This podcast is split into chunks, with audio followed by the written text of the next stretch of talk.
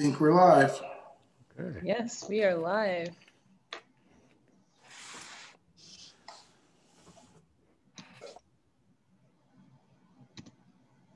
Uh, good afternoon, everybody. Good morning, good afternoon, good evening, and good night. Whenever, wherever you're joining us from, we're glad you have uh, that you're here for this month's Juice Bar with Voice of the Middle Ground Ministry of Crosswalk Church in Phoenix. My name is Ruth Jefferson, and I'm co hosting today with Pastor Aaron Robinson of Fairview Lutheran Church in Milwaukee. We'd also like to thank Phil Merten, chaplain from Institutional Ministries, for joining us on the live stream today. If you're here with us, let us know where you're joining from and also what you hope to get from today's live stream. Um, you can drop the, that information in the in the chat. We'll also go ahead and give a couple of minutes now so that more people can get here since we're just two minutes after starting time. Excellent. Hmm. Well, we, just uh, while they're getting on, uh, had a wonderful Christmas celebration over at the church where we focused on the nativity scenes, the manger scenes hmm. that people have in their homes. And so I invited members to bring their nativity sets to church, nice. set them up, and so that others might see how they have painted, decorated, used uh, the nativity scenes. And we had one person who had done an eight minute video of a nativity scene, and we showed it in church. Whoa. It was eight minutes, and uh, it, was, it was nicely done. It was a Fontanini, I think it was. It was supposed to be, you know, a special kind or whatever. That's not my territory. That's my wife's territory. She's the artist in the family, so she allowed me to bring ours from home, and I didn't break a piece yet. So I thank God for that. Very cool. Well, that's definitely good. We wouldn't want you to get in trouble for breaking it. yeah. I mean, just so those of you joining us live, keep me in your prayers that it makes it back home safely too, um, without any pieces broken. Right. Or this might be the last time you see me live. you mean on Facebook, right? you take it as you will. I'm just uh, I'm just asking for prayers. That's all. All right. So so far we've got Mickey from Madison, Wisconsin, Carly from Atlanta, Meg from Inglewood, and Faith okay. from Bountiful, Utah. Thanks for joining us. Um, cool. So Phil, um, how was how was your Christmas? Uh, it's still in process. We kind of had a sort of a COVID Christmas. Uh, we had uh, some COVID exposure in the family, so we were all kind of quarantining. Uh, and the quarantine is finally up this week, so we're finally going to converge and uh, uh, have some family get-togethers. Uh, so it was pretty pretty subdued Christmas so far. So are, are you okay? Can we talk with you over Facebook Live and not get COVID? Well, you should probably wear a mask, but don't let me tell you what to do. and I, and I and I think I think if I'm not incorrect, I think Mickey was in Milwaukee for the break. I saw her car, I think, in the parking lot of her parents' driver. Am I right, Mickey? Ooh. Stuck in Milwaukee. Yeah, she I think cannot visit her parents. So okay.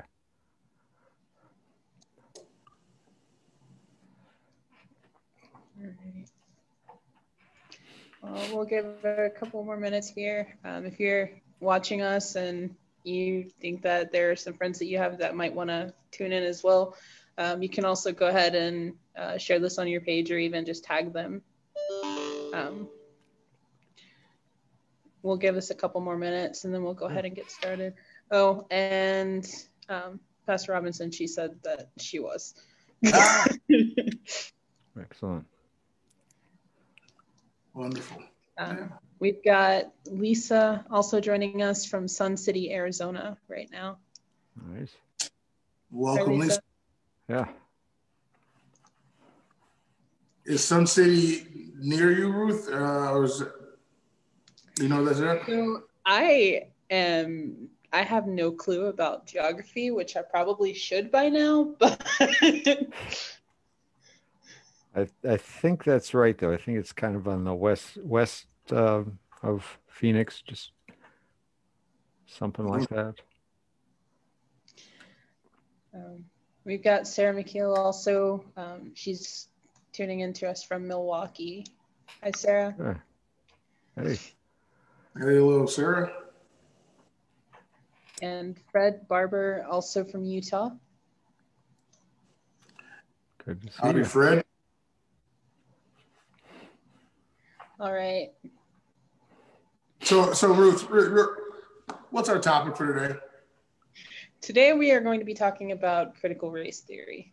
Okay, good. 'cause I, I have forgotten. I just make sure. Thanks for reminding me. Critical race theory. Critical race theory. Okay. Yeah. So today we're going to be talking about criti- critical race theory. It's kind of controversial, um, and because of that, we're um, we want to be careful, especially like how we're approaching it. But um, specifically today, we'll be talking about what is critical race theory, uh, what are some of the challenges it addresses, and uh, what is the, the godly approach to these challenges.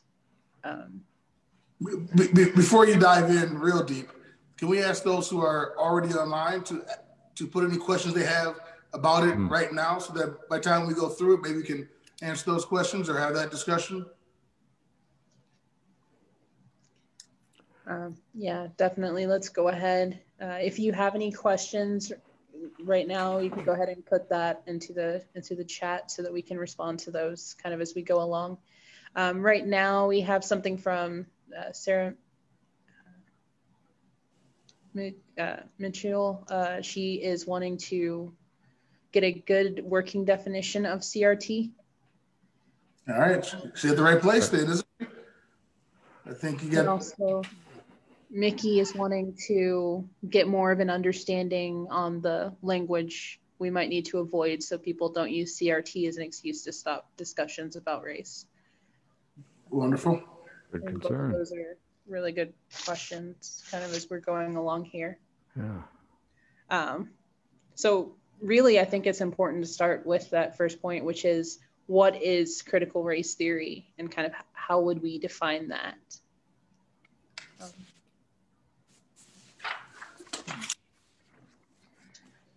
So Ruth, what is what is this thing called CRT? What, uh, no, actually, let me ask you a, a question first, Ruth.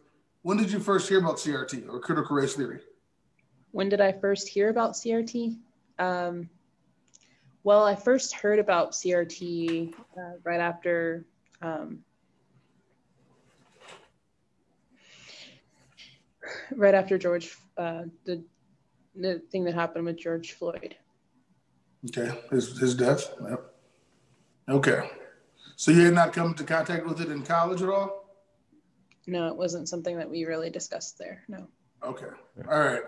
And Phil, how about you with the CRT? When did you get Yeah. exposed?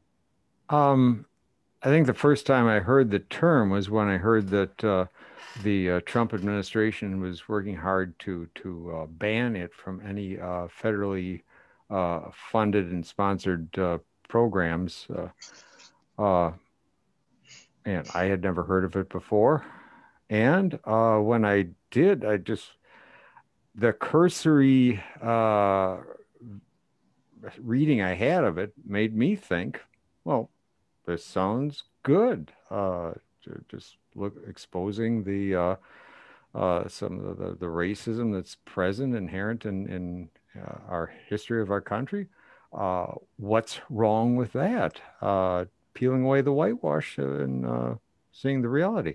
Uh, and I, I thank you guys for uh, s- setting me straight on uh, how, in this case, the cure is worse than the disease. Yeah. So so right now, let's take a little pause and, and, let Ruth, who I think has done the most research on it uh, academically, speak to what critical race theory is. You mind doing that, Ruth?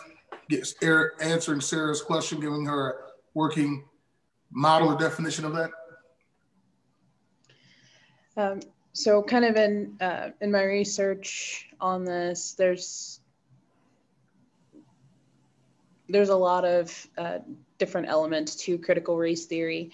Really, it started as something out of the critical legal studies movement.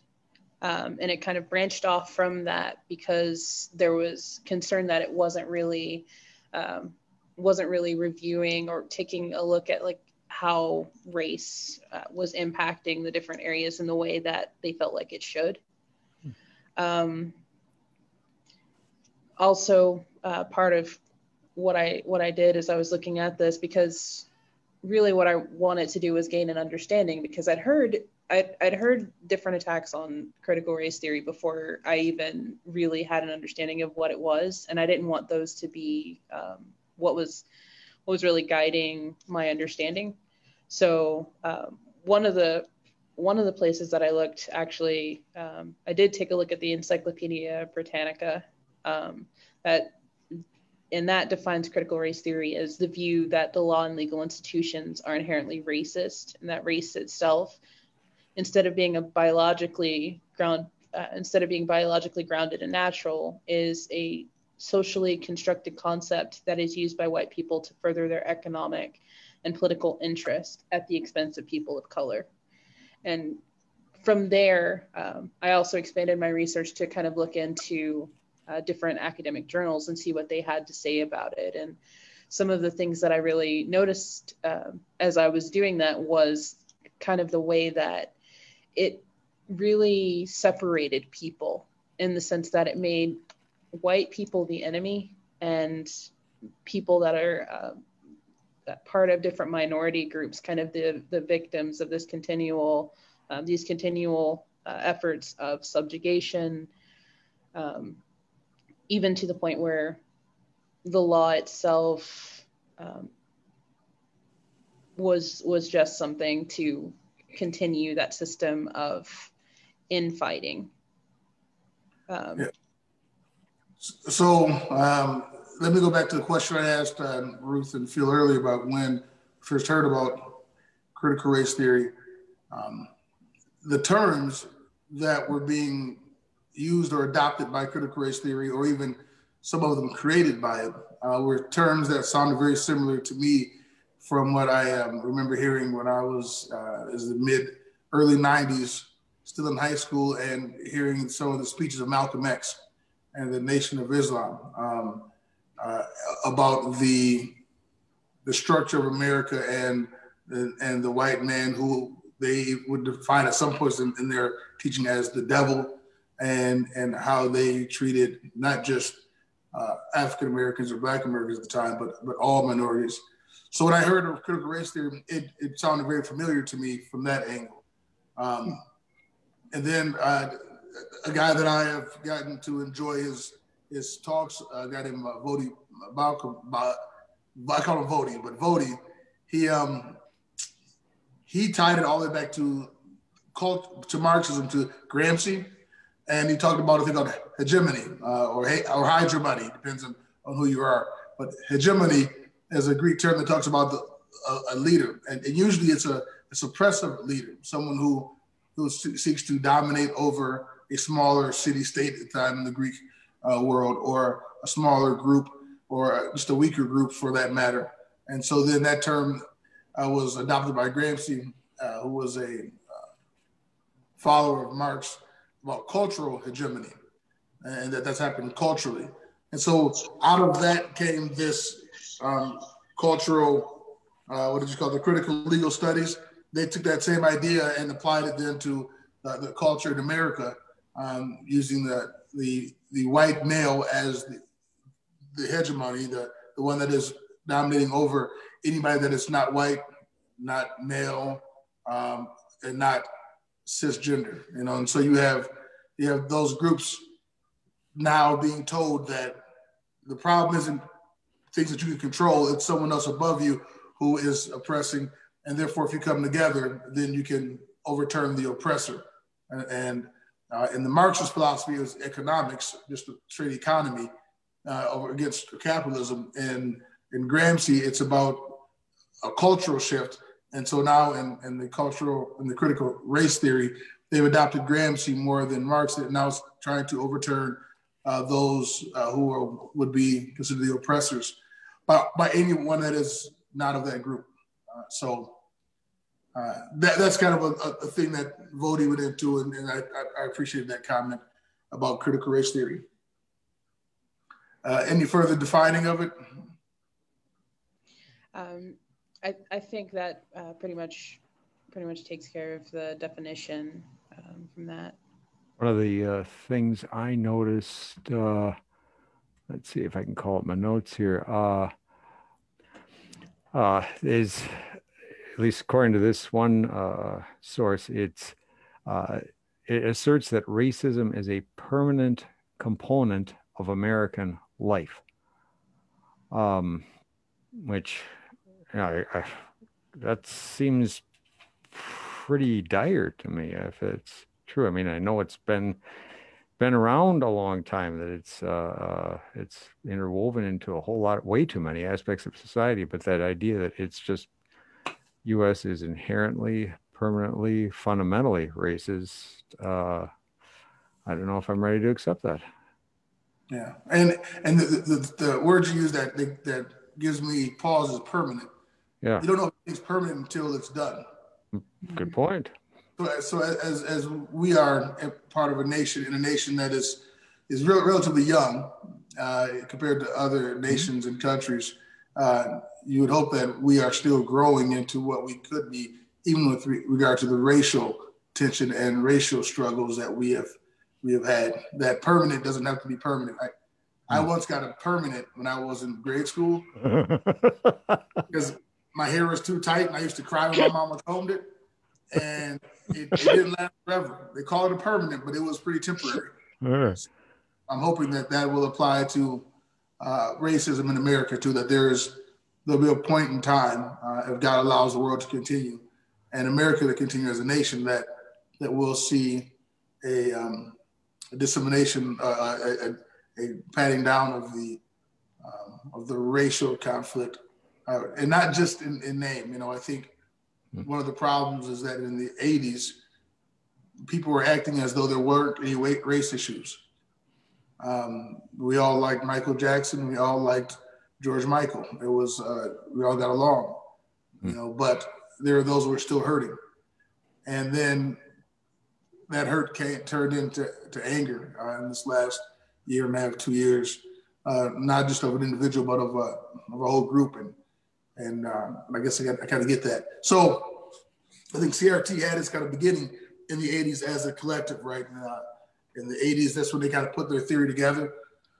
One of the thoughts that I want to um, just make a point of, and then I'll stop talking for a while, is uh, it is called a theory, critical race theory. And I'm glad they call it a theory and they don't say critical race fact. Um, but if it's a theory, then let's, let's work out and let's discuss the theory. So that's why we're here to discuss it. Ruth, where do you want us to go next? I think um, as we're talking about uh, critical race theory and uh, really defining that, um, one of the questions that might come up is um,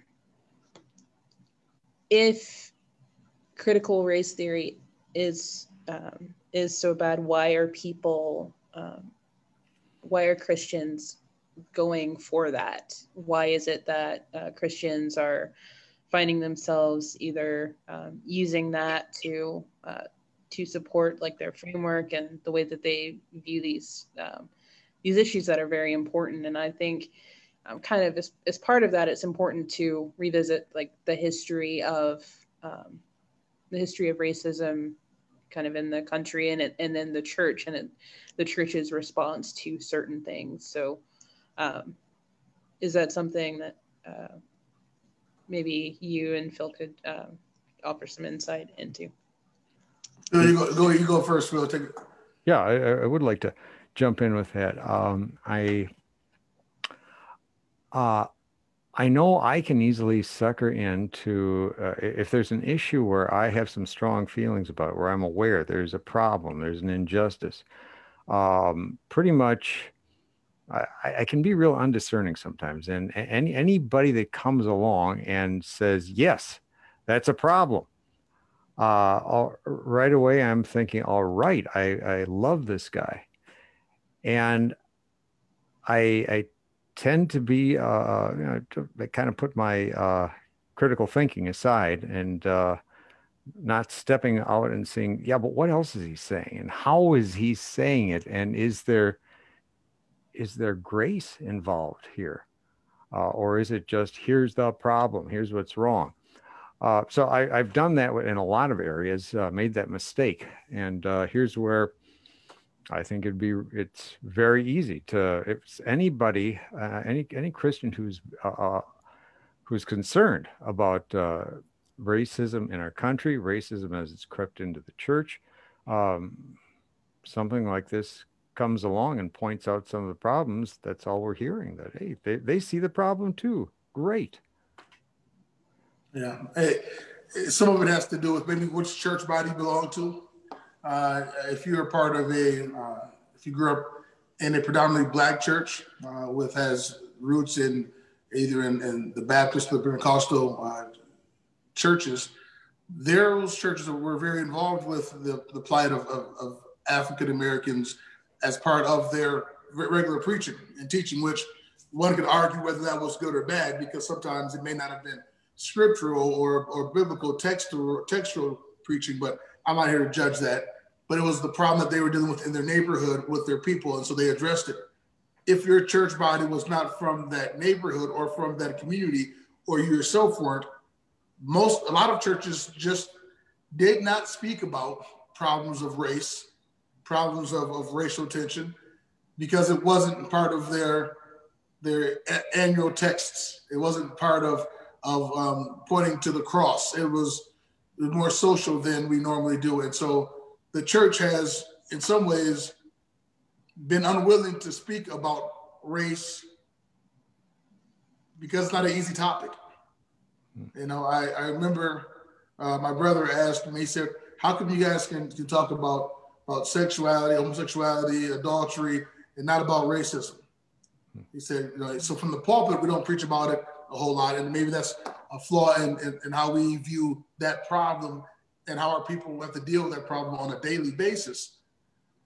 But I think the church historically has had that problem um, of how to address it, especially when you look at the majority of churches in America having stemmed from a, a white base that even the, the, the churches that we consider black churches now stemmed came out of a, a white church body that then splintered off into these different places. So it wasn't a, a big topic then, obviously because there was much more racial divide, and, and then it stayed there in the background.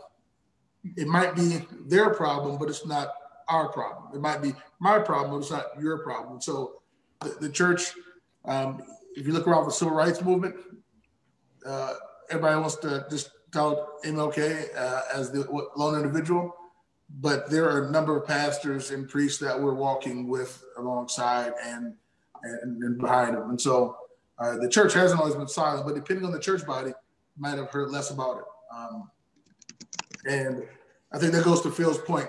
If it's not concerning me, or if it if it's something that I don't feel personally, I may not get on the, on the wagon as quickly as others. But if something I feel, then I'm all on there with you and, and I can see where it needs to go.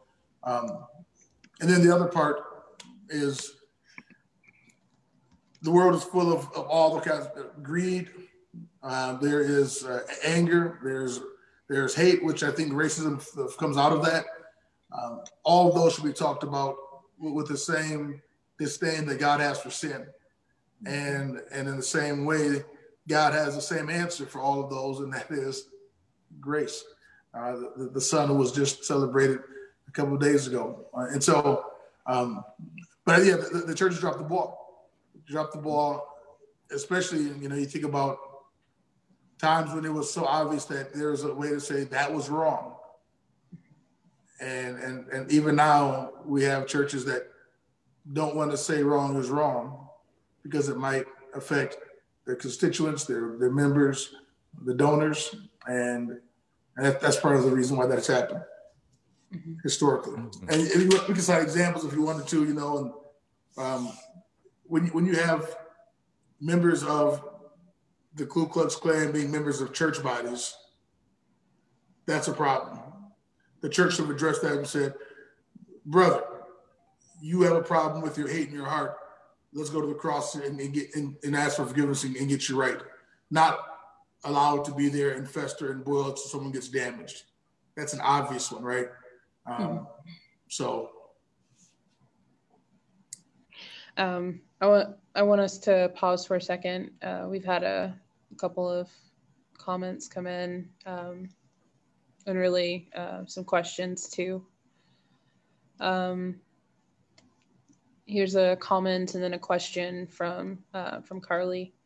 Um, she says, I see a lot of leaders in activism being labeled as critical race theorists and wonder that it's a way to make them appear dangerous. Um, and then also her question is, as Christians, could we look at that through the lens of this is part of original sin, uh, referring to critical race theory there. Um, I think I'll let uh, let you go ahead and speak to that. Is critical race theory part of original sin, or the way that critical race theory uh, speaks about racism as a part of original sin? I'm to go, I'm with the second one. I, I don't want to call critical race theory a sin, but speaking about racism in general, um, I believe it is my understanding that that there was a, a brother named Cain who killed his brother Abel because he wasn't in the favor of God like he wanted to. But there's always been this this this jealousy that rises up. Part of jealousy comes out of hate, uh, anger. There's an echo now. Is that me or is that you? I will mute myself. I don't know who that is. Are you still hearing it? I am still hearing it. Hold on. Okay, that should be better now. No, it's not. Anyway, Phil, you go and then I'll come in once we get the picture. Um, oh, now I'm hearing it too. Okay, let's see. What if we what if we mute Aaron?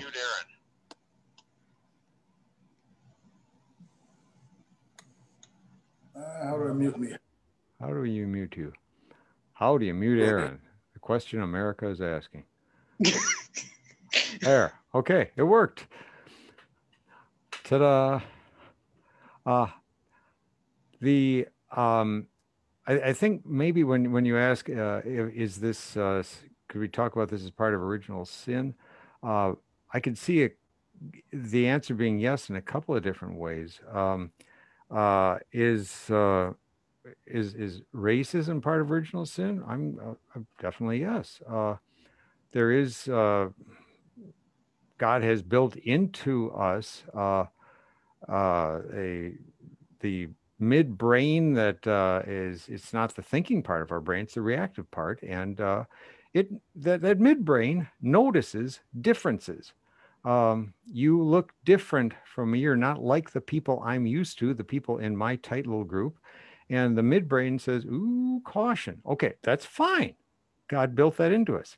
Original sin corrupted that and turned that, went from just uh, be aware of the difference, uh, yes, be, be cautious and ask some questions, to uh, enemy, hatred.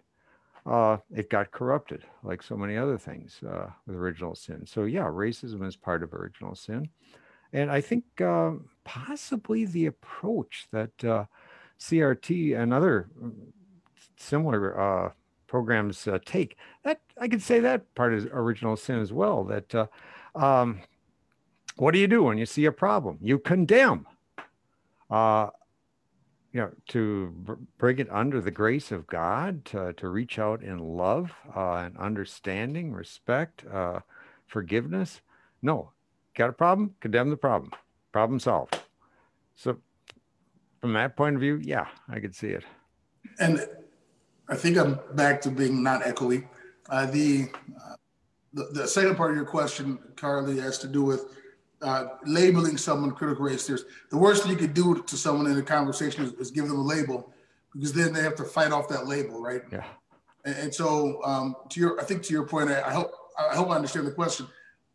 yeah, just because someone has an, an opinion or a statement doesn't mean that they have they have um, bought into a theory uh, that has a similar statement. So to label everyone that is on on one side of a conversation critical race theorists would not be, um, I think, an appropriate um, de- debate mechanism. It'd be the way to corner someone. And, and, what you want to do is allow the fact that there are some who who have um, sw- swallowed full hook about critical race theory, and they're down that path, and they believe it, and they tout it, and they will they will uh, will, will champion it. Some who have been influenced by it, but don't even know they're influenced by it because they're using the, the terms that are that come from it. Uh, and then you have some people that are in between those two, right? Where they they might buy some of it, not all of it. And so, yeah, I don't think we should be we should be so quick to label someone a critical race theorist, if, if that is a, a term used these days. But it would be let's have a conversation like we're doing now to some degree. I'll help like you do with your friends, and and then in all of this, and I know we didn't show it to you. We, we started our conversation earlier with prayer. That as Christians, we, we, we start with prayer and we go to the Word of God. And, and we realize that the wisdom of God is greater than, than man's. It's, it's, so it's, it's, it's, it's putting everything that we know and that we can see and, and putting it under the microscope of, of, of God and His Word, not under the microscope of, of feelings or even um, theories. Um, oh, can I quick I, throw in something there? Uh, uh, aim a big amen to what you said there, Aaron, about uh, uh, just because somebody says something uses a phrase that sound is is also used by critical race theory or whatever, just to, to, to quickly label them and say, so therefore you are critical race theorist. There there are there are plenty of things in critical race theory and the literature, the, uh, the things said by critical race theorists that I think any any of us would probably say amen to. Uh, challenging claims of neutrality, objectivity, and color blindness. You know that these are these are things that think there are certain things that every one of us could say amen to, and just to say, well, therefore you're you are CRT, it's just not helpful. Um, there are some uh, some things that I kind of want to speak to this, and then uh, I think we should probably turn back to the um, to the chat for for a bit here. Um, so as as far as CRT and original sin, I think it's also important to make to make sure that we note the difference here, because with original sin, there is a, le- a level playing field in that we are all equally sinful. And that that grace is equally extended to to all of us is is what the gospel is about. But when you start dealing with critical race theory it's it's not from a standpoint of we are all equally sinful it clearly establishes one group that is inherently worse than every other group. And so I, th- I think in that is where we kind of run into the difference there. Um, and so uh, I'll give you all a chance to respond to that if you want, and then um, we'll return to the chat for a bit. Which is one of the reasons it reminded me of the Malcolm X's or the Nation of Islam's viewpoint of of the white devil. That it um, it, it, CRT speaks of white Americans and, and white people in, in, in, across the world. They they don't stop with America saying that they're the, the the oppressive group and always have been and always will be, and therefore they're they're so much worse than everyone else, um, which is not historically accurate either, because there have been other groups that have had power and maintained power uh, before uh, the Europeans uh, had power, and uh, and so uh, yeah, good point, Ruth, to, to recognize that original sin of humanity that we have racism, that we have hatred in the world, yes, but it's not that it's a one it's not a one-sided thing. It's not they have this original sin, but no one else does. That um, I will argue this with friends who happen to be black as well. That that racism is not a, a, a one way street. The effects of it may be felt more one way than the other way, but but but people who are minorities can have hatred in their hearts based on race too. Mm-hmm. Um, and so the the concept of it being um, only one way is what critical race theory would put forth, and that's not that's not accurate. I don't believe in that. That's not biblical. And you know, we we have all sinned and fall short of the glory of God. And it may not always be the same way, but we, we all have. And so um appreciate that comment. Thank you. Um, let's go ahead and turn back to the to the chat. Um, we have a comment from Jeremy Long and a question from uh, Bettina Winfrey. Um, Jeremy says it's an interesting point concerning if it had not affected the congregation, they may not have had it discussed. I hadn't thought about that. Um, and then Bettina Winfrey. Uh, in my personal understanding and study of CRT over the past decade or so, I have never been um, unable to harmonize it with my Christian faith. What am I missing? What about CRT should we be rejecting as Christians? Um, I think we kind of touched on that a little bit, but I think there's probably some more explore, exploration of that that we can go into. Um, and and uh, by the way, um, hi Bettina, nice to nice to hear from you. Thanks for joining the conversation. You know, the, as Christians, we should be um, discerning in everything. And, and I would I would just encourage you to be discerning in, in, in how you use those things of CRT that, that you happen to agree with. I, I um, this conversation is not a statement that says uh, CRT is a sin or it will send someone to hell. uh, I, I don't think that's how we're, we're, we're we want to frame that. But there are things that are problematic with regard to um, if if the white race is oppressive by nature, then why would I reach out with the gospel to them? If the, if if the white male is is the is the enemy of, of all others that are not him, um, then then why would I show love to him? And so there's a, a problem with the idea of loving your neighbor as yourself that CRT doesn't want to do. It wants to take your neighbor, who is the white male, and put him as the other, which is opposite of what the, the Bible says. And, and uh, example of that, you know, you think of the Good Samaritan story where God, Jesus could have used a, he could have used um, an Israelite as the man who got, who, who was helpful, but he didn't use the, Samaritan, someone that, according to culture, or one might say race in this context, should have been, uh, should have hated him because of how they were treated by them. But he didn't. He showed love. And, and I, don't, I don't see what I don't see. And this is just my limited view of it. You had a decade, so I, I would about your your knowledge of it. I don't see any space for love in CRT. That that that's the part that gets me. Um, that uh, as I try to, to live my life for Christ, if you know if if I can do all these things, Paul talks about preach like ends, but but have not love, I am resounding gone. If I can end racism but have not love, then I, I, didn't do it for Christ. And so for me, the, the driving motivation is, is love.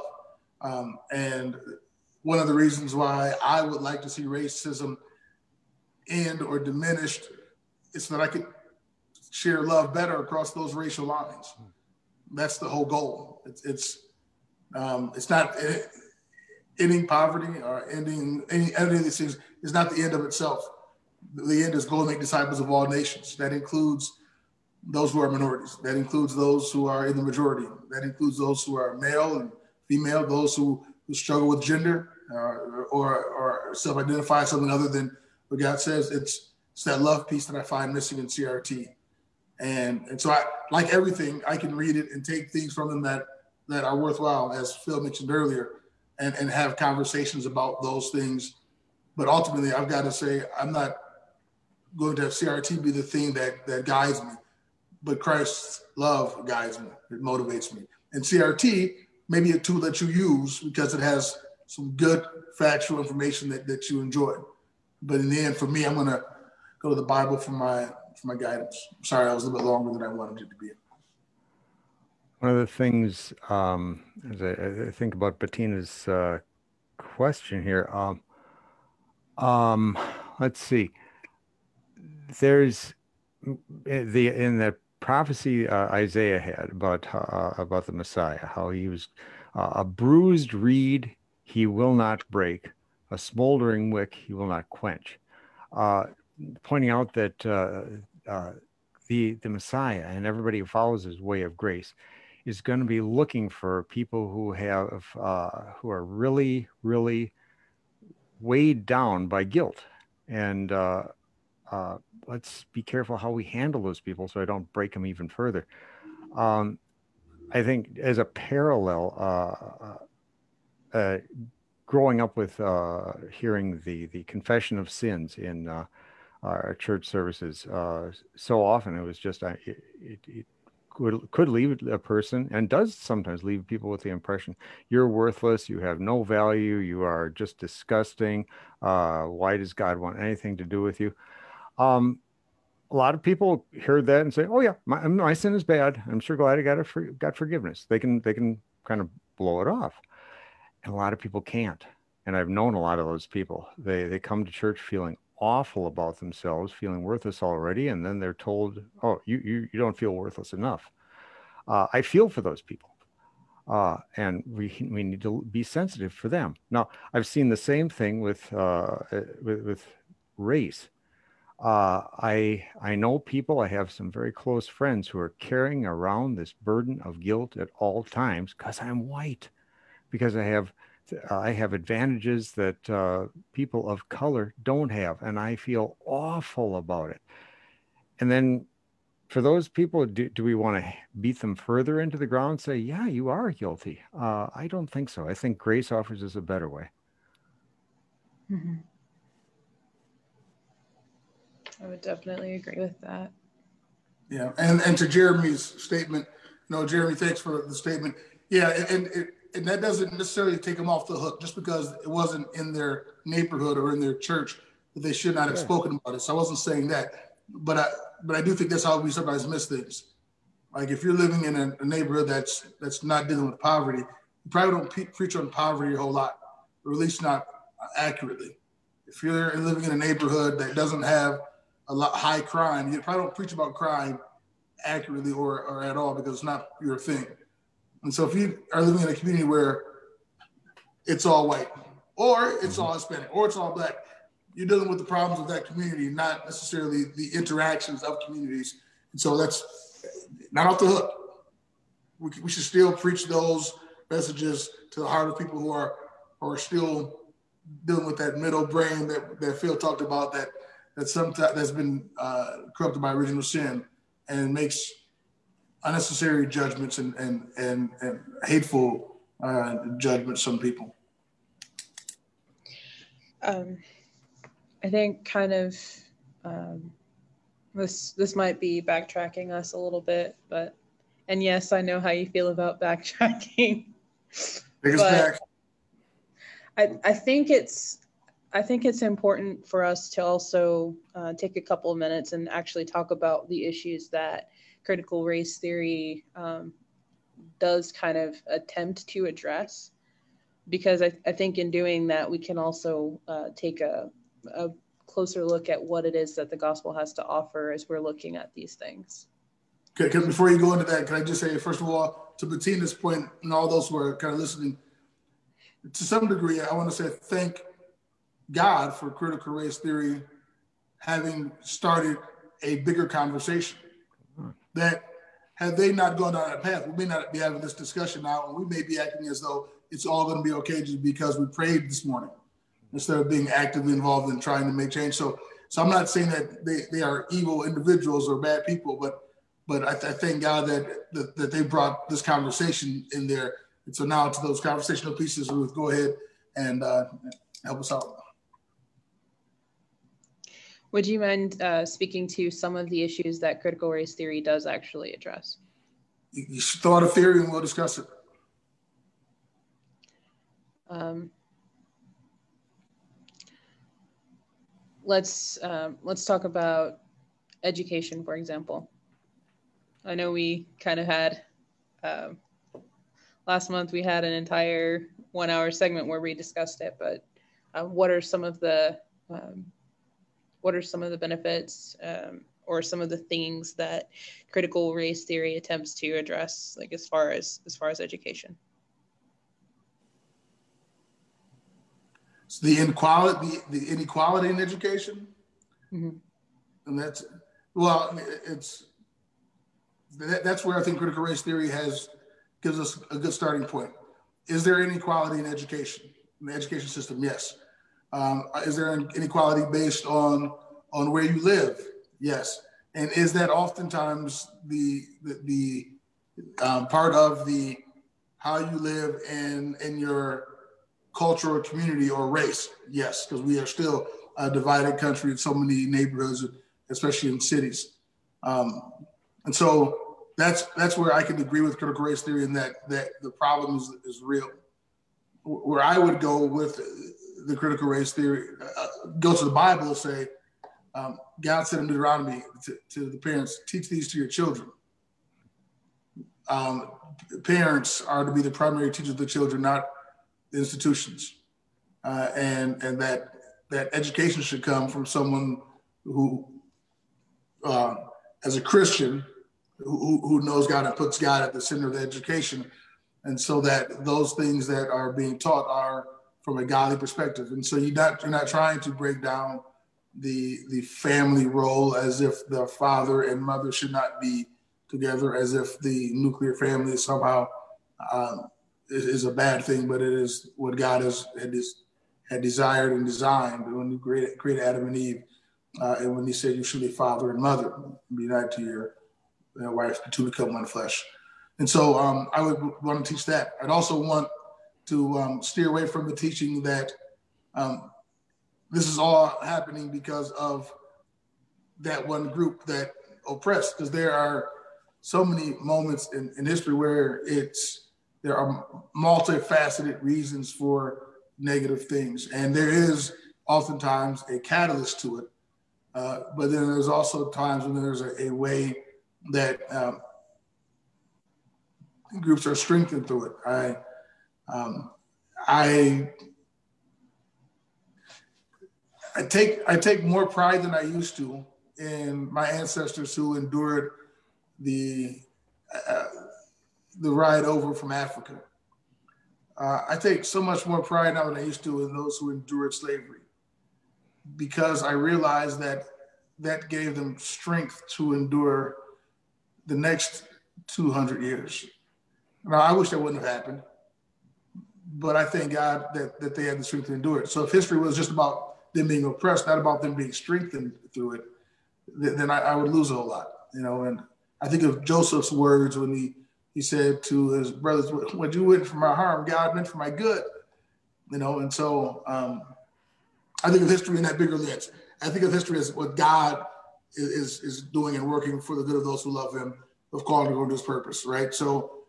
Uh, it's not about what someone else does. It's about, okay, God, what are you doing in this moment? And and God is so much more powerful and active than um, our theories, whether it be the evolutionary theory, uh, a race theory, an economic theory. God is, is, as my daughter says, facts. All right. Um, Phil, did you have any any thoughts that you wanna wanna add to that?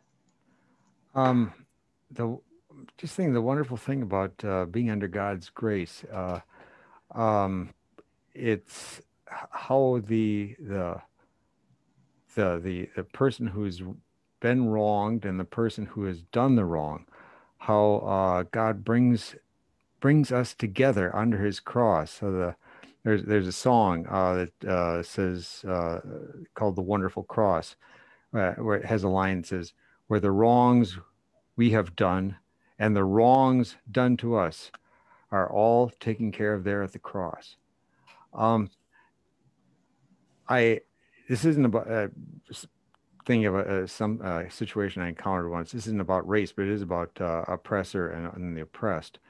Um, a man I, I, I, met in prison. Uh, was in prison for uh, vehicular homicide. Uh, drove drunk and killed a man.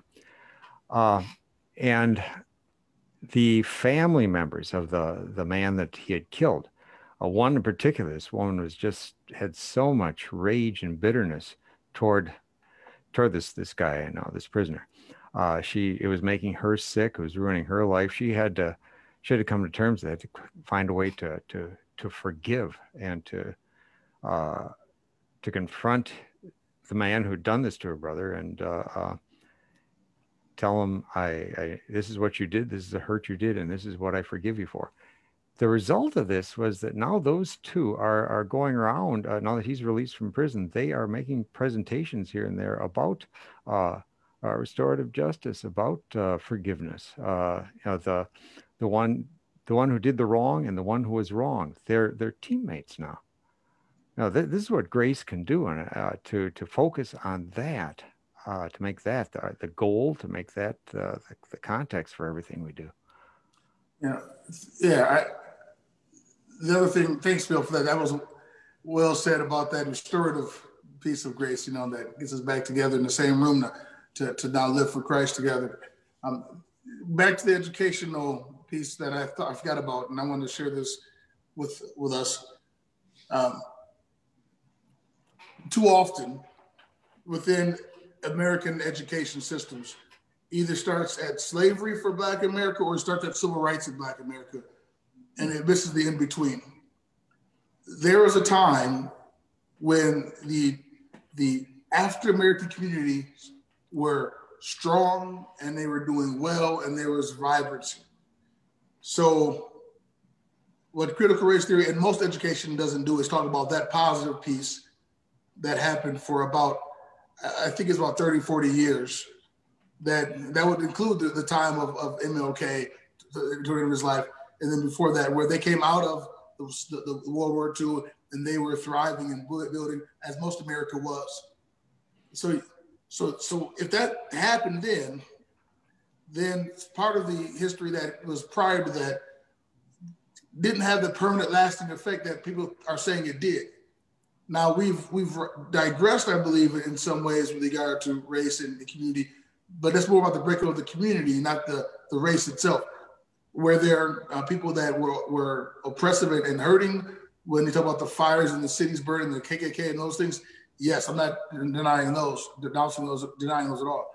But the um, what I would like to, to share with with with with my African American brothers and sisters in education is you know we've done this before. We've rebuilt after these kind of disasters before. We can do it again. Not now we have to wait for the oppressor to get off our neck to do it again. No, we can do it again because we've done it before. And that's a part of the education system that I don't see in that at all. Within most places, it's it's you want to coddle, you want to you know pat on the back of the head, and, and, and instead of you know give them a, give them a good pep talk and, and and holding them when they're hurting, but but then helping letting them fly again, and that's what we need to do in education. So that's my educational push. Um, I want to take us to to look at one more topic from this, and then I, I want us to go ahead and go back to the comments uh, over here. And um, I know this this topic is an especially difficult one, but um, I think it's especially important um, as we're looking at some of the conversations where uh, where CRT is being brought up is in looking at issues like um, like for example um, instances of police brutality.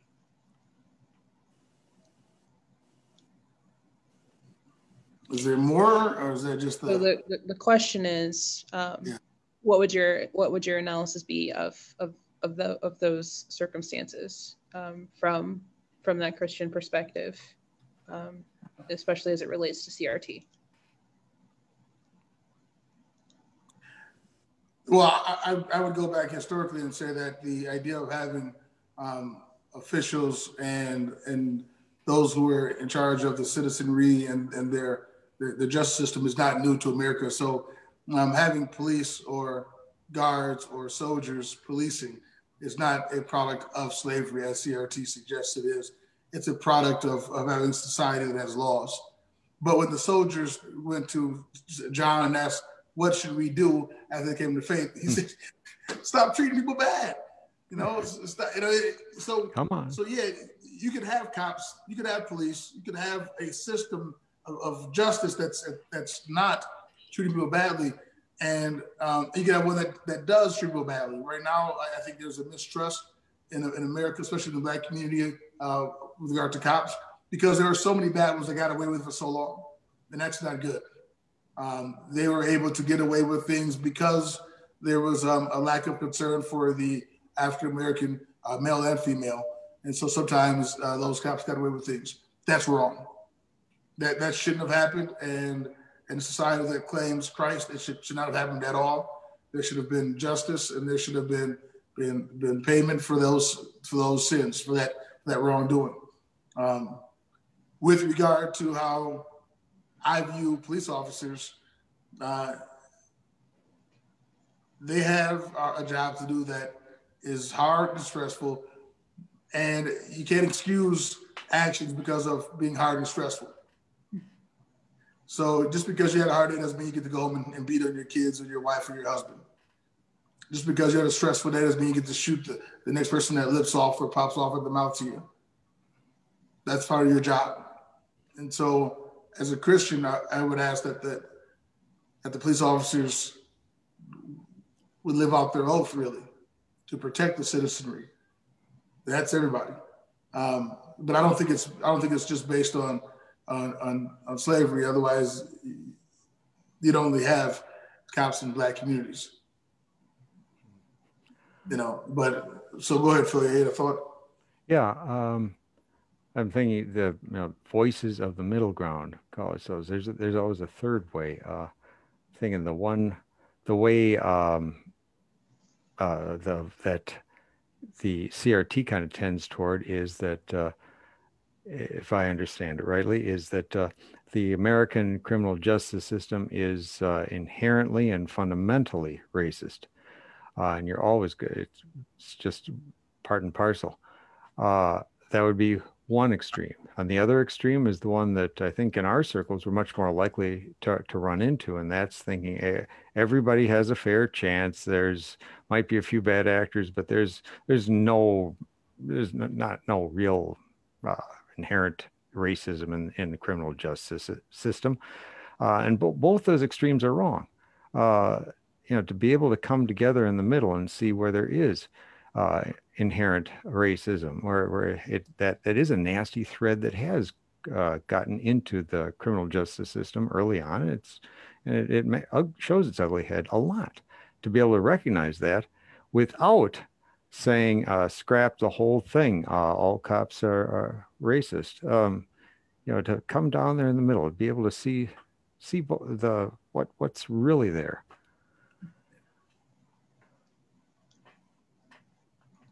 Yeah. And, and, and then there's how our Savior reacted to the authority of his day.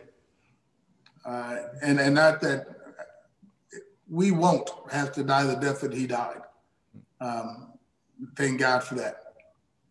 But even though he was living in, a, as in under a ruler who was not God fearing, uh, in their system that that that didn't um, seek justice for his people, he still um, respected that authority and and, and and and lived under it for 33 years, and and and allowed it to take his life at the end. So, so not that we want to be martyrs. I'm not saying be martyrs, but recognize that that um, we live in a world that that a world that really does need to have governance, and then that we try to, by any means, make that governance um, as as equal and just and God fearing as we can as individuals. And sometimes that may mean that we encourage more Christians to get into the into the police department, and that we more offer more services for those who are in the police department, so that when they have those stressful hard days, they don't crack under pressure that they know where to go with that that frustration. And it's not the bottle, it's it's, and it's mm. not the barrier, it's it's the cross. And so we have with the things that we can do to, to help a bad situation right now. It's bad. Not even saying that the police are bad. It's bad. The situation because there's a mm. lack of trust in in in parts of society, too much of society for those that who are supposed to be trusted the most, and because of past actions and, and, and wrongdoings, then trust isn't there. And, and how can you please someone that doesn't trust you? You know, you. so. I, I'm thinking one other thing to throw in the comment, if I can, uh, if you can have a preacher do anything quickly. Uh, I'm uh, the our, our God-given desire to be respectful toward the authority that He's uh, put in us. Uh, part of part of the respect for authority is means holding them accountable. That that's being respectful. I, I think yeah. of uh, um, Paul in uh, Acts 16 when he and Silas uh, uh, arrested unjustly, beaten uh, unjustly. Uh, in the morning, it's when uh, the the officers said, "We can go now," and Paul's answer was, "They beat us publicly without a trial, even though we're Roman citizens, threw us into prison, and now they want us to get get rid of us quietly. Uh-uh. Let them come themselves and escort us out." He he, he demanded justice. Uh, you you here are the rules, and you didn't keep your own rules. That's there's there's something wonderfully godly about that too. Yeah, I don't want to lose sight of that. And, and I think the it's hard to it's, it's, hard, and this is going to the policing discussion that you'll have another time, probably without me. But I'll speak on it now and just say it's hard to change something from the outside. Yeah um, it, it's hard for me as a, a pastor who does not deal in economics other than my own family's household to talk about changing an economic system. Hmm. You know, it, it, so if we want to see changes in in the policing, then we need to be involved in in, in being part of that system, so that we can affect change uh, in, in a godly way. Um, and I think that's that's that's true with every system, whether it be in the government. You know, I would love to see more Christians holding office and not because they're going to have a prayer with me at, at, at whatever time, but because they'll, they'll have a understanding of, of, grace and mercy and, and, God's justice, not not man's. So, nice. All right, so let's go ahead and go back to the chat. Thank you both for those thoughts. Um, so Allison Moore says the idea of not being racist and anti-racist is something that people are just starting to realize. I think it isn't enough to just say that you're not racist. We must uh, we all must be anti-racist to truly love our neighbors. Okay. Thanks, Allison. Good to see you. Um, not being racist, anti, as opposed to anti-racist. Hmm. What do you think, Ruth? Well, I, I really think it would depend on how we define those terms because even in say my own life let's take a totally different issue here. Like for example the um, the life issue. I'm very pro-life um, but at the same time i also don't go out to abortion clinics and rally or do anything like that. So I guess in that sense, I would not be anti-abortionist if that's if that's the the road that we're going there. Okay, that was a little that's a longer road than I would have gone to get there, but uh, let's try a straighter road. Um, no, so when, when it comes to racism, uh, not being racist is probably let's say that's the minimum, right? That's that's that's the that's the that bar is low. Now, to be anti-racism racism means that in that moment where you have that joke that is that is um, I'll use the term off color for our conversation and and and it's going to be racist, you don't listen to that joke without making the comment after having heard the racist part say, yeah, that's inappropriate. You shouldn't, you shouldn't share that again. You know, that wasn't funny. Mm-hmm. Not being racist would be that I don't tell the joke. Yeah. Anti-racist would be I'm going to speak against the joke when it's heard. Mm. Uh, and so when you think about uh, not being racist, there are a lot of people that will will say I'm not being racist, but then they don't do things, they don't say things when there's racism acting out around them.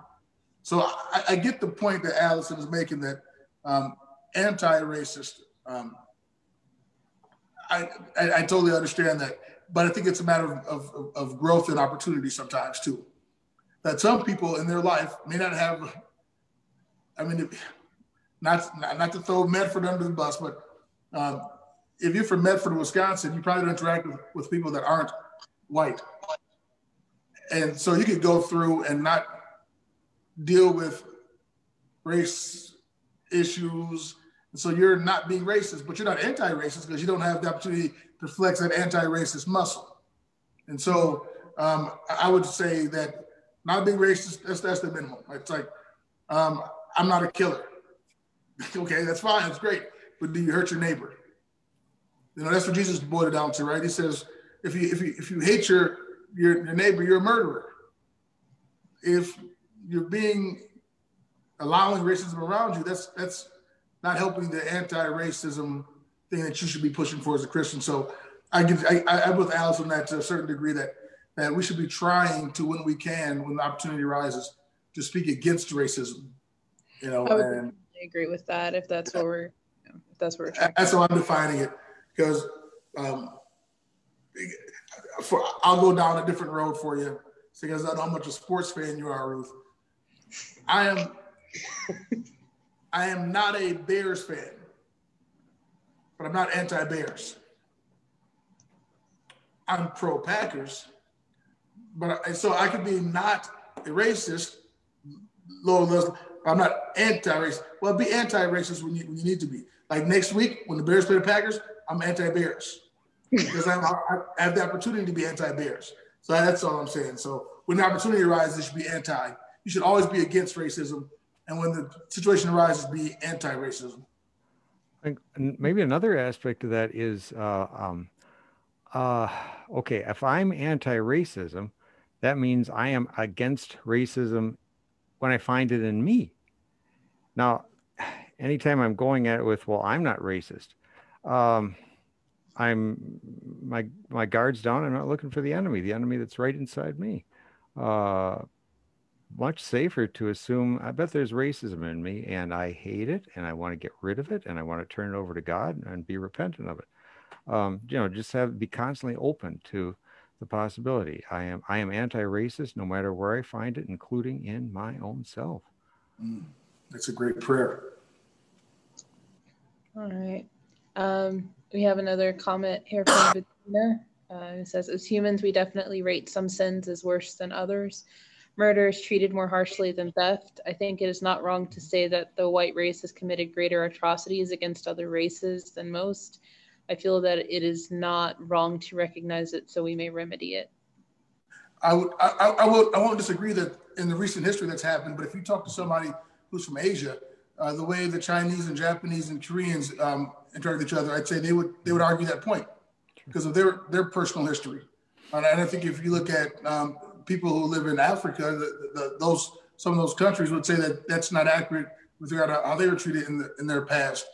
So current history has 400 years of this moment.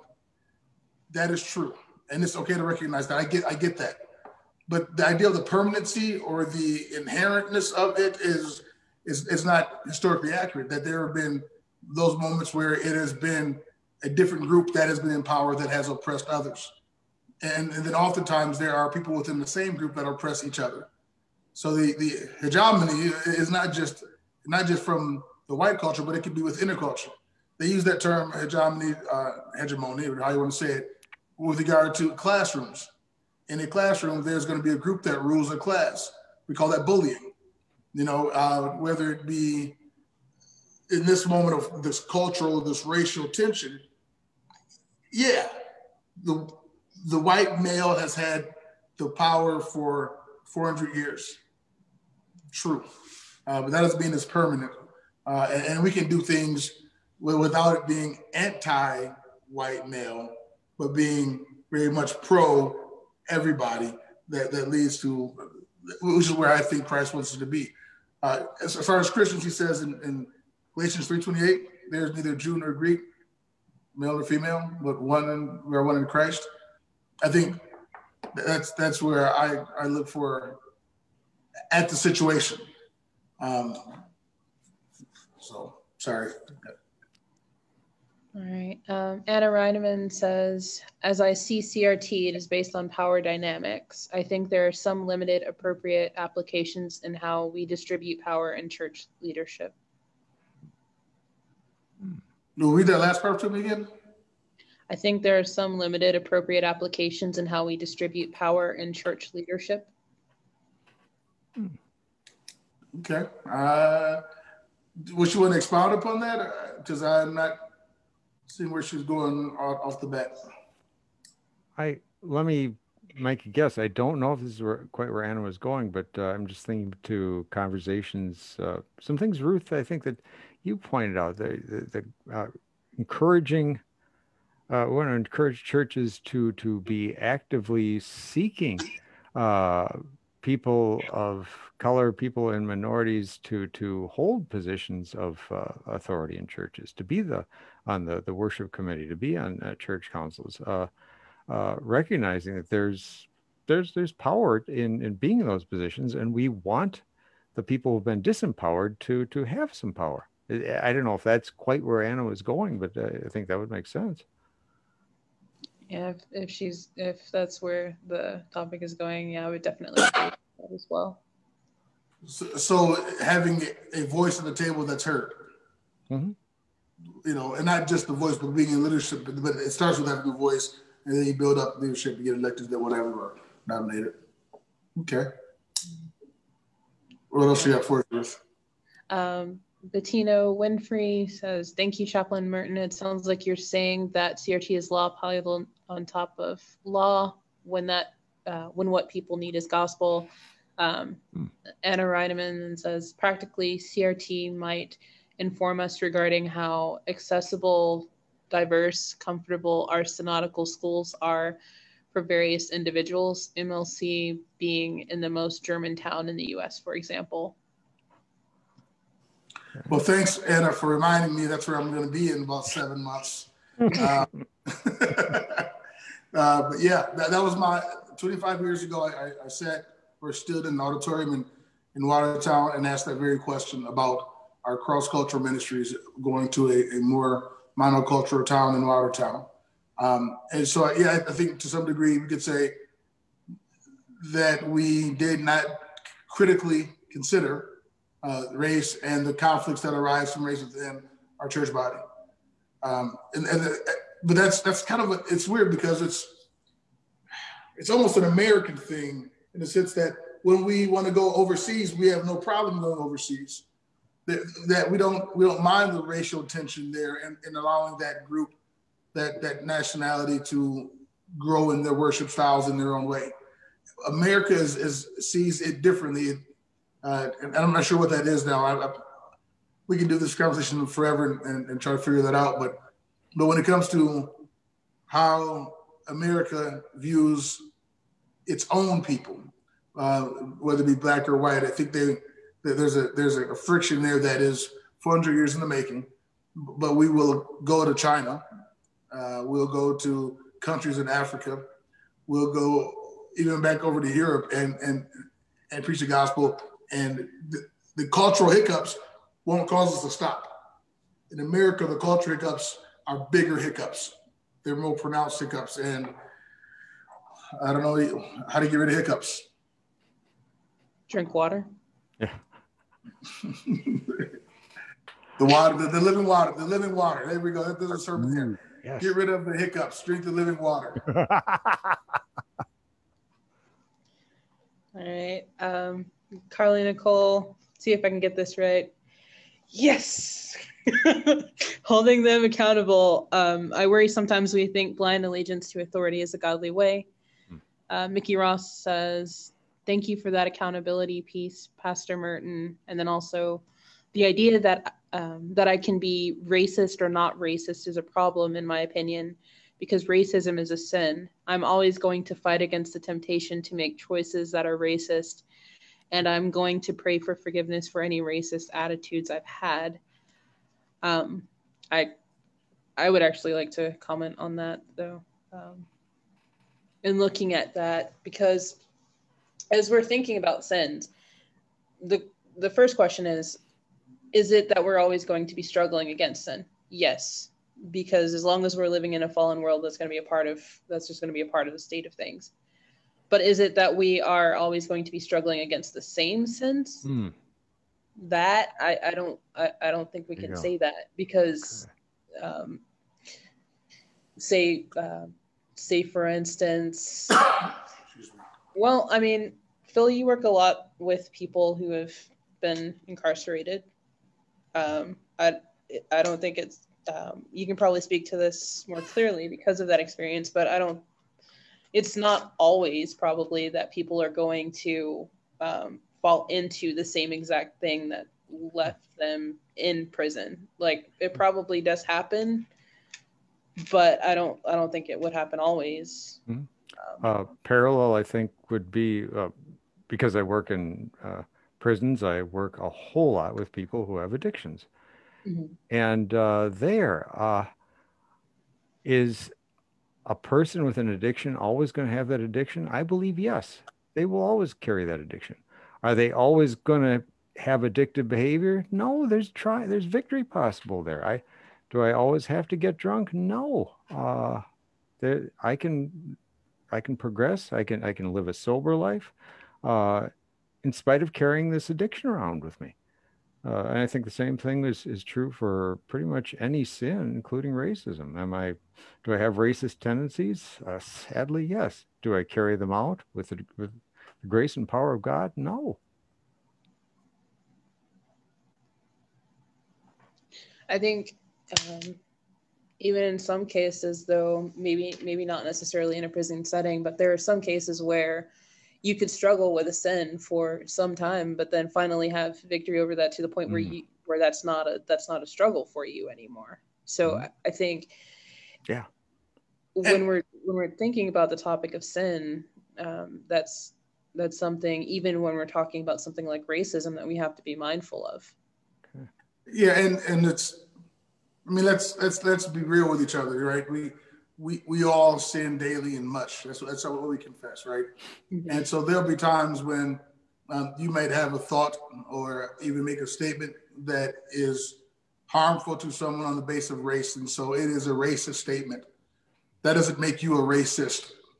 It, it, it, it's it's a statement that you made that is a that is a racist statement and and and you can and you should and we should all go to the cross and ask for forgiveness for that sin there are other people who have as their mo to hate on people on the basis of race. They are racists. And they go out of their way to do things to show their racism and and whatnot. So for those of us who who live our lives not in that moment of that that that continuum of hatred for someone else we may have moments where we have heard or said a remark that is racist that is um, a, a prejudging or a bias based on someone's race in a negative way. And and for that we should all go to the cross and ask for forgiveness. Uh, then there are those who who need a much greater turnaround um, that their their struggle if they struggle with it at all it may, may be lifelong. And so it's um yeah and it's i think about sin in that way that we we all struggle you know whether it be greed lust anger hatred you know those things um uh, we all we, we will struggle with throughout our lives and for some of us we will conquer those struggles those addictions and get over those moments as you both said but um let, us not fool ourselves, right? Phil, like you said, let's first deal with the me. How am I being non anti racist in this moment? Can I be? Can I do it better? hmm You know. Okay. All right. Um, Mickey uh, commented uh, in response to um, kind of what we've been saying. She said, "I see. Um, I guess I see racism as falling in the same bu- uh, same sin bucket as pride. I think I'm better than someone else, and that's been a lifelong battle for me, and probably always will be. So that's what I mean by struggling against racism, pride, putting myself first above others." Mickey, you are better than most people. Just so you know, I, I, I do want you to know. No, but yeah, I, I, I, I do think you're you're right, Mickey, in, in that how when it comes to um, how you treat another group, sometimes you put them down because of how you feel about yourself, and that that that's that pride issue. But the other thing could be how you are afraid of how you view yourself, right? So it could be the opposite, where you don't think of yourself as better. You're actually afraid that the other group is better. So I, I better help put them down so that I remain on top, so that I don't show my insecurity, my failures.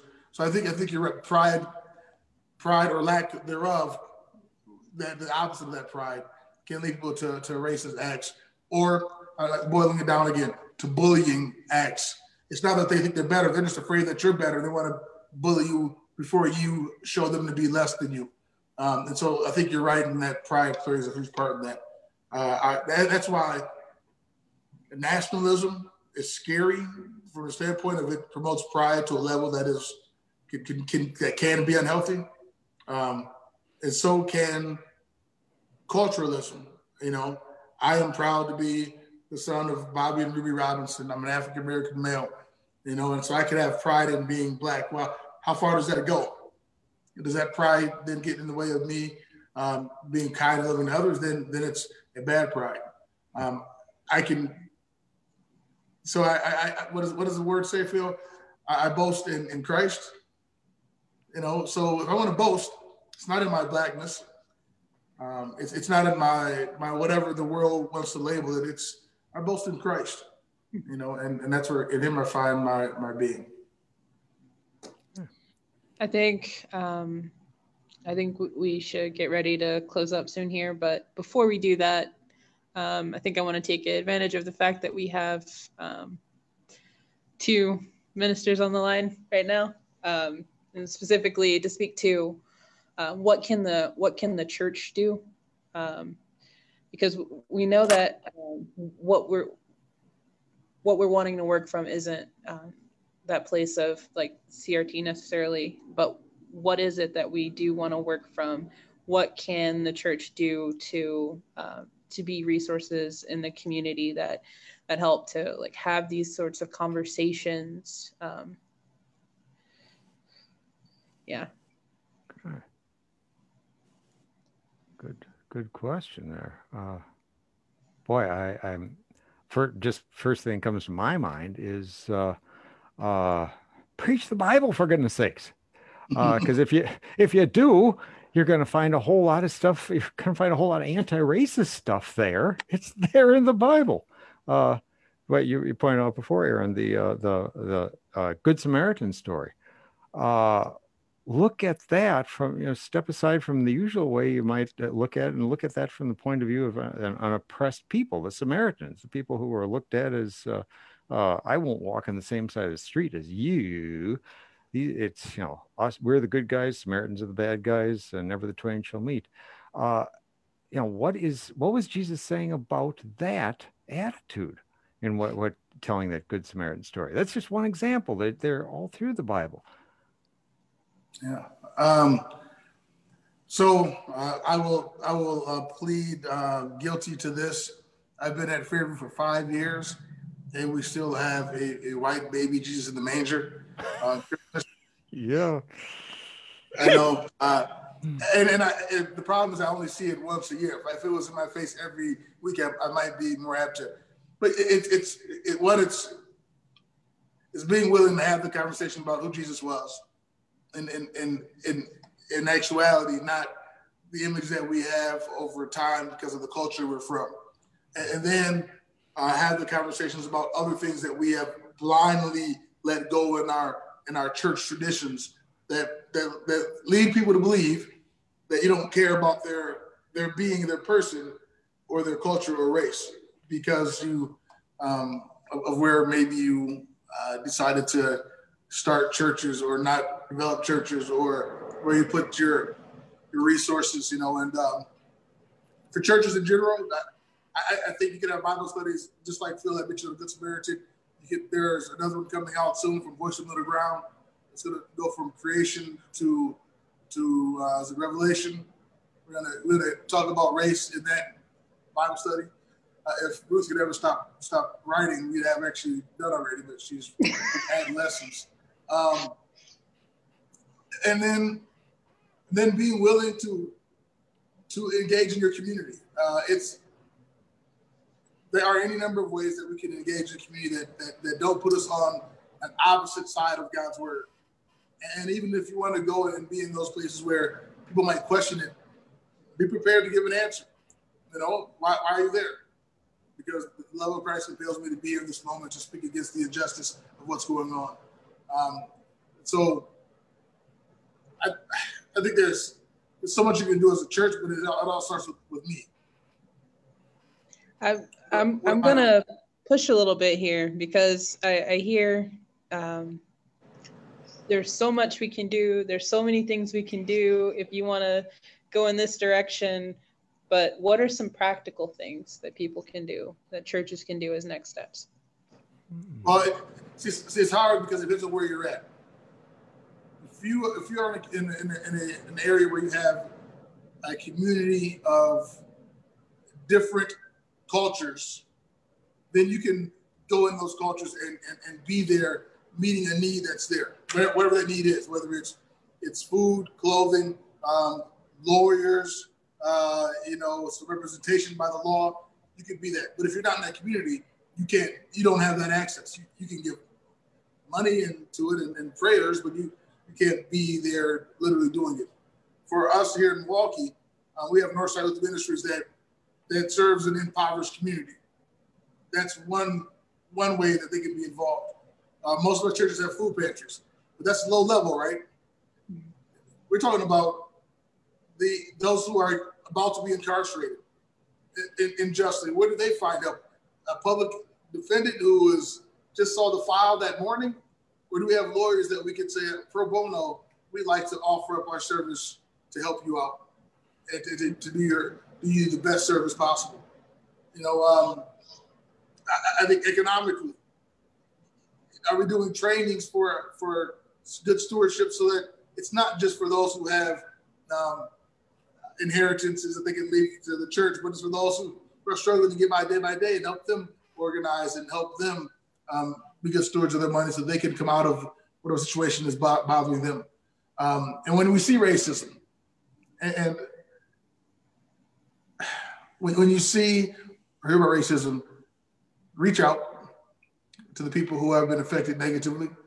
Reach out and, and let them know that that you care.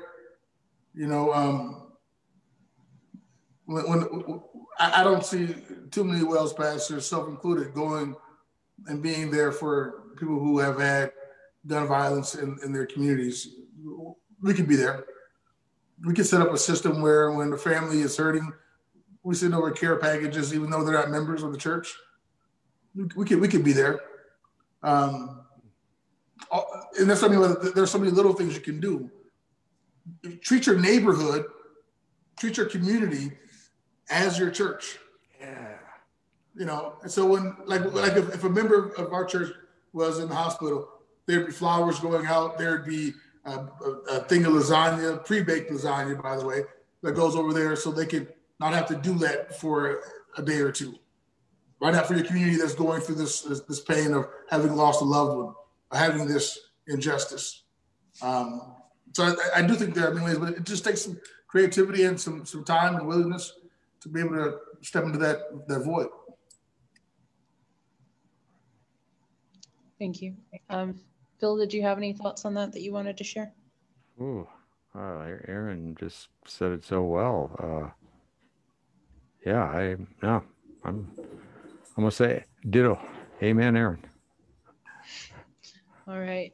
Um, in that case, I think we're about ready to close out. Um, does one of you want to lead us in a prayer?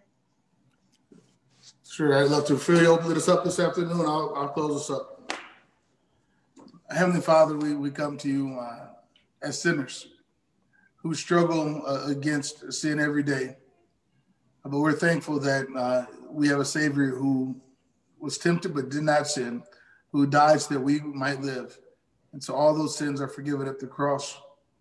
Help us be part of the solution to the problems in our world. That there is sin going on around us that, that people are discussing and and people are enduring, and, and some are even doing that that you don't like.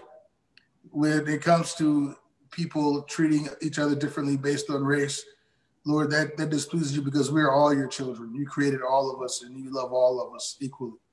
And so give us the, the wherewithal and the wisdom to step up and to stand strong in the midst of, of racism, to stand against racism, and to call it out when we see it so that we might be a champion for, for every one of your creations. Bless us, Lord, in, in Jesus' name. Amen. Amen. All right. Well, I've got to get going. I've got a council meeting and uh,